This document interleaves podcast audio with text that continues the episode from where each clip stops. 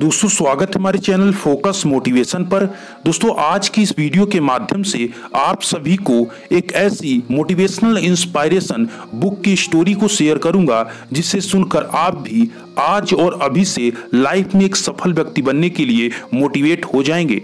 दोस्त, हम जिस बुक्स की बात कर रहे हैं, इस बुक का नेम है रिच डैड पुअर डैड और इसके राइटर हैं रॉबर्ट टी कियोसाकी दोस्तों इस बुक का ये पहला अध्याय होगा। इसके बाद आपको लगातार इसी माध्यम में वीडियो मिलेगा और आपको सभी पूरी स्टोरी को अपडेट किया जाएगा। मैं आपको आज इस अध्याय एक के बारे में बताता हूँ। तो आइए इस वीडियो के माध्यम से इस बुक की स्टोरी को शुरू करते हैं। दोस्त, अगर शुरू करते हैं तो उसके पहले यहाँ पर बताना चाहेंगे, रॉबर्ट टी क्योसॉकी के अनुसार ये पूरी बातें क्लियर की गई हैं। दोस्त, ये कहते हैं कि मेरे दो डैडी थे, एक अमीर और एक गरीब। एक बहुत पढ़े लिखे और समझदार थे, वो पीएचडी थे और उन्होंने अपने चार साल के अंडर ग्रेजुएट कार्य को दो साल से कम समय में कंप्लीट कर लिया था। इसके बाद वो आगे पढ़ने के लिए Stanford University University of Chicago तथा नॉर्थ वेस्टर्न यूनिवर्सिटी गए और यह सब उन्होंने पूरी तरह से स्कॉलरशिप के सहारे ही किया। मेरे दूसरे डैडी आठवीं से आगे नहीं पढ़े थे। दोनों ही अपने कैरियर में सफल थे। दोनों ने ज़िंदगी भर कड़ी मेहनत की थी। दोनों ने ही काफ़ी पैसा कमाया था, परंतु उनमें से एक पूरी ज़िंदगी पैसे के लिए परेशान होता रहे और दूसरा हवाई के सबसे अमीर व्यक्तियों में से नाम बनाए। एक के मरने पर उसके परिवार चर्च और जरूरतमंदों को करोड़ों डॉलर की दौलत मिली और दूसरे अपने पीछे कर्ज छोड़ गए। मेरे दोनों डैडी इरादे के पक्के, चमत्कारी और प्रभावशाली थे। दोनों ने मुझे सलाह दी, परंतु उनकी सलाहें एक सी नहीं थी। दोनों ही शिक्षा पर बहुत ज़ोर देते थे, परंतु उनके द्वारा सुझाए गए पढ़ाई के विषय अलग अलग थे। अगर मेरे पास एक ही डैडी होते, रॉबर्ट टी. क्योसॉकी जी कहते हैं, अगर मेरे पास एक ही डैडी होते तो मैं या तो उनकी सलाह मान लेता या फिर उसे ठुकरा देता। क्योंकि सलाह देने वाले दो थे, इसलिए मेरे पास दो विरोधाभासी विचार थे, एक अमीर आदमी का और दूसरा गरीब आदमी का।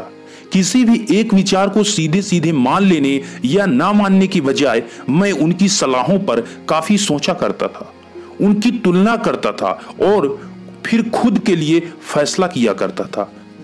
आगे दोस्त, उन्होंने कहा कि समस्या यह थी कि अमीर डैडी अभी अमीर नहीं थे और गरीब डैडी अभी गरीब नहीं थे।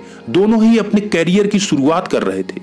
दोनों ही दौलत और तथा परिवार के लिए मेहनत कर रहे थे। परंतु पैसे के बारे में दोनों के विचार और नज़रिए एकदम अलग थे। उदाहरण के तौर पर हम एक डैडी कहते थे पैसे का मोह ही सभी बुराइयों की जड़ है, जबकि दूसरी डैडी कहा कहते थे, पैसे की कमी ही सभी बुराइयों की जड़ है। जब मैं छोटा था तो मुझे दोनों डैडियों की अलग अलग सलाहों से दिक्कत होती थी। एक अच्छा बच्चा होने के नाते मैं दोनों ही, दोनों डैडी की बातें सुनता चाहता था।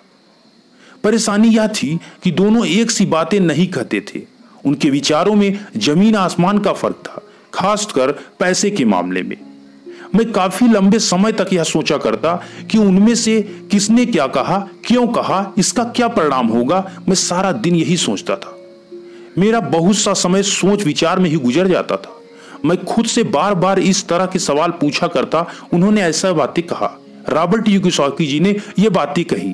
फिर दूसरे डैडी की कही हुई बातें मैं सोचता, इस तरह काश मैं यह बोल सकता हाँ वे बिल्कुल सही है, मैं उनकी बातों से पूरी तरह सहमत हूँ। या मैं यह कह सकता, सीधे उन्हें ठुकरा सकता। बुढ़े को कुछ नहीं आता, यह कहकर उन्हें ठुकरा सकता था।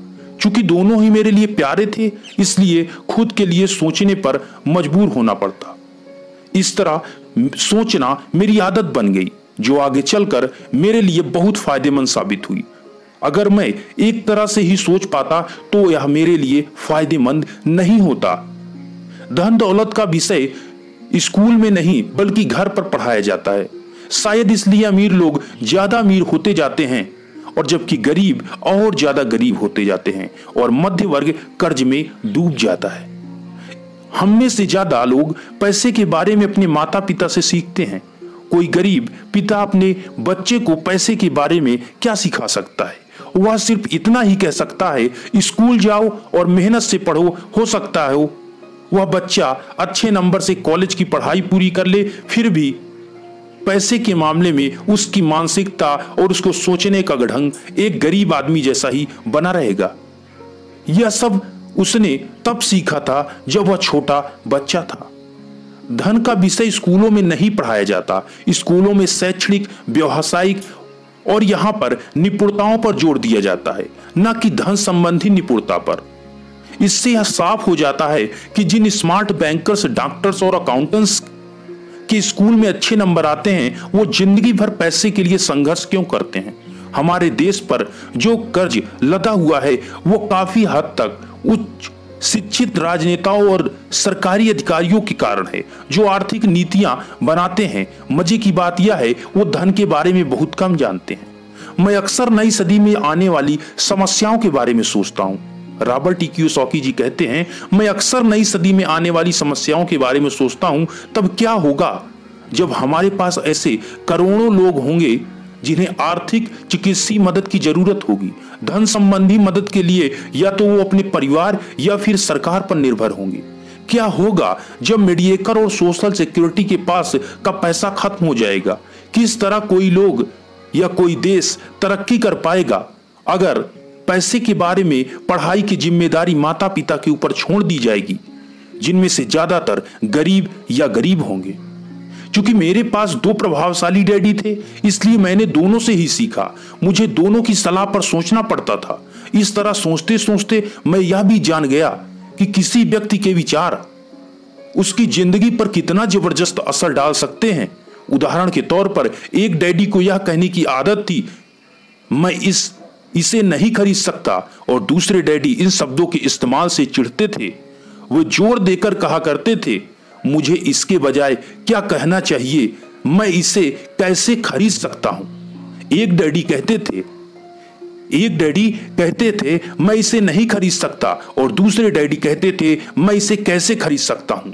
पहला वाक्य नकारात्मक है और दूसरा वाक्य प्रश्नवाचक है। एक में बात खत्म हो जाती है और दूसरे में आप सोचने के लिए मजबूर हो जाते हैं।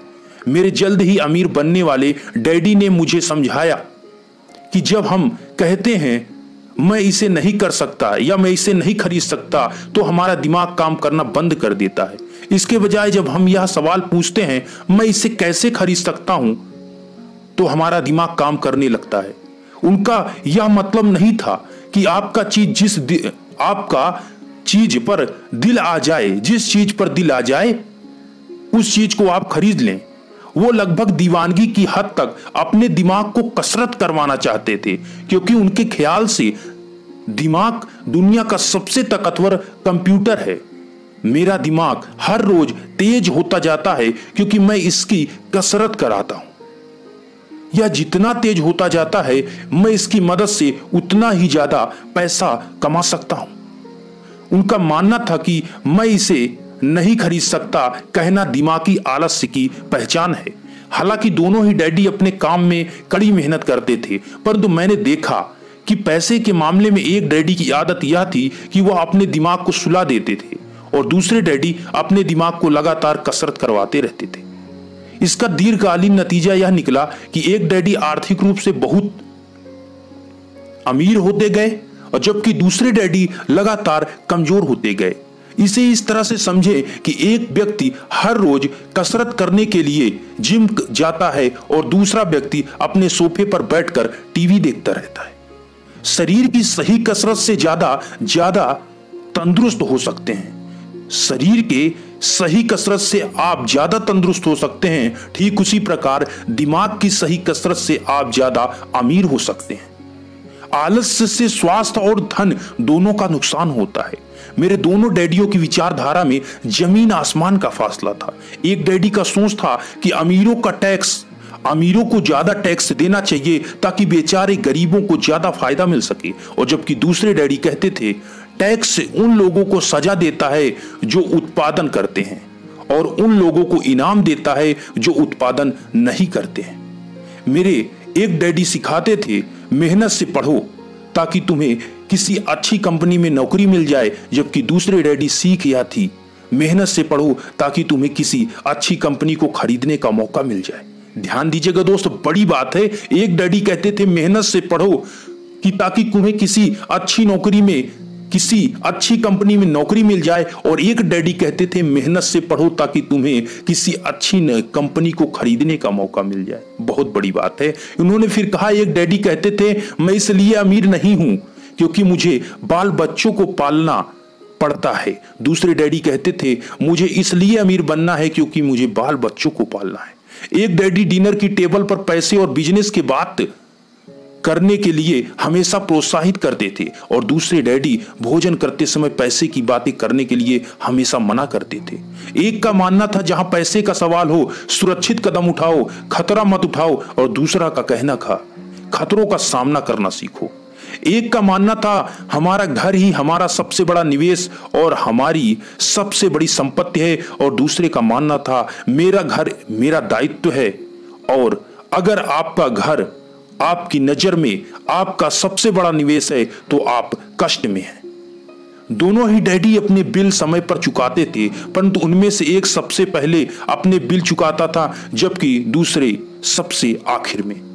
एक डैडी का मानना था कि कंपनी या सरकार को आपका ख्याल रखना चाहिए और जबकि जरूरतों को पूरा करना चाहिए। वो हमेशा तनख्वाह में बढ़ोतरी रिटायरमेंट योजनाओं मेडिकल लाभों, बीमारी की छुट्टी छुट्टी के दिन, बाकी सुविधाओं के बारे में चिंतित रहते थे। वो अपने दो चाचाओं से बहुत प्रभावित थे, जो सेना में चले गए थे। 20 साल के सक्रिय जीवन के बाद अपने, उन्होंने रिटायरमेंट और जीवन भर के आराम का इंतज़ाम कर लिया था। वो मेडिकल लाभ के विचार को पसंद करते थे और सेना द्वारा अपने रिटायर्ड कर्मचारियों को दी जा रही सुविधाओं की भी तारीफ़ करते थे। उन्हें विश्वविद्यालय या फिर टेन्योर सिस्टम भी काफ़ी पसंद था। कई बार नौकरी से आजीवन मिल रही सुरक्षा और नौकरी के लाभ नौकरी से ज़्यादा महत्वपूर्ण हो जाते हैं। वो अक्सर यह कहा करते थे मैंने सरकार के लिए बहुत मेहनत से काम किया है, इसलिए उसके बदले मुझे यह लाभ मिलने चाहिए। दूसरे डैडी पूरी तरह से आर्थिक स्वावलंबन में विश्वास करते थे। वो सुविधा भोगी मानसिकता के विरोधी थे। वह यह मानते थे कि इस तरह की मानसिकता लोगों को कमज़ोर, आर्थिक रूप से जरूरतमंद बनाती है। उनका दृढ़ विश्वास था कि आदमी को आर्थिक रूप से सक्षम होना चाहिए। एक डैडी कुछ डॉलर बचाने के लिए परेशान रहे, दूसरे डैडी एक के बाद एक निवेश करते रहे। एक ने, एक डैडी ने मुझे सिखाया कि एक अच्छी नौकरी तलाशने के लिए अच्छा बायोडाटा कैसे लिखा जाए। दूसरे ने मुझे यह सिखाया कि कैसे मज़बूत व्यवसायिक वित्तीय योजनाएँ लिखी जाएँ, जिससे मैं नौकरी दे सकूँ। दो प्रभावशाली डैडियों के साथ रहने के कारण मुझे यह विश्लेषण करने का मौका मिला कि उनके विचारों का उनके जीवन पर कितना असर हो रहा, मैंने यह पाया कि दरअसल लोग अपने विचारों से ही अपने जीवन को दिशा देते हैं। उदाहरण के तौर पर मेरे गरीब डैडी हमेशा कहा करते थे, मैं अब कभी अमीर नहीं बन पाऊँगा। और उनकी यह भविष्यवाणी सही साबित हुई। दूसरी तरफ़ मेरे अमीर डैडी हमेशा खुद को अमीर समझते थे। वो इस तरह की बातें करते थे, मैं अमीर हूँ और अमीर लोग ऐसा नहीं करते।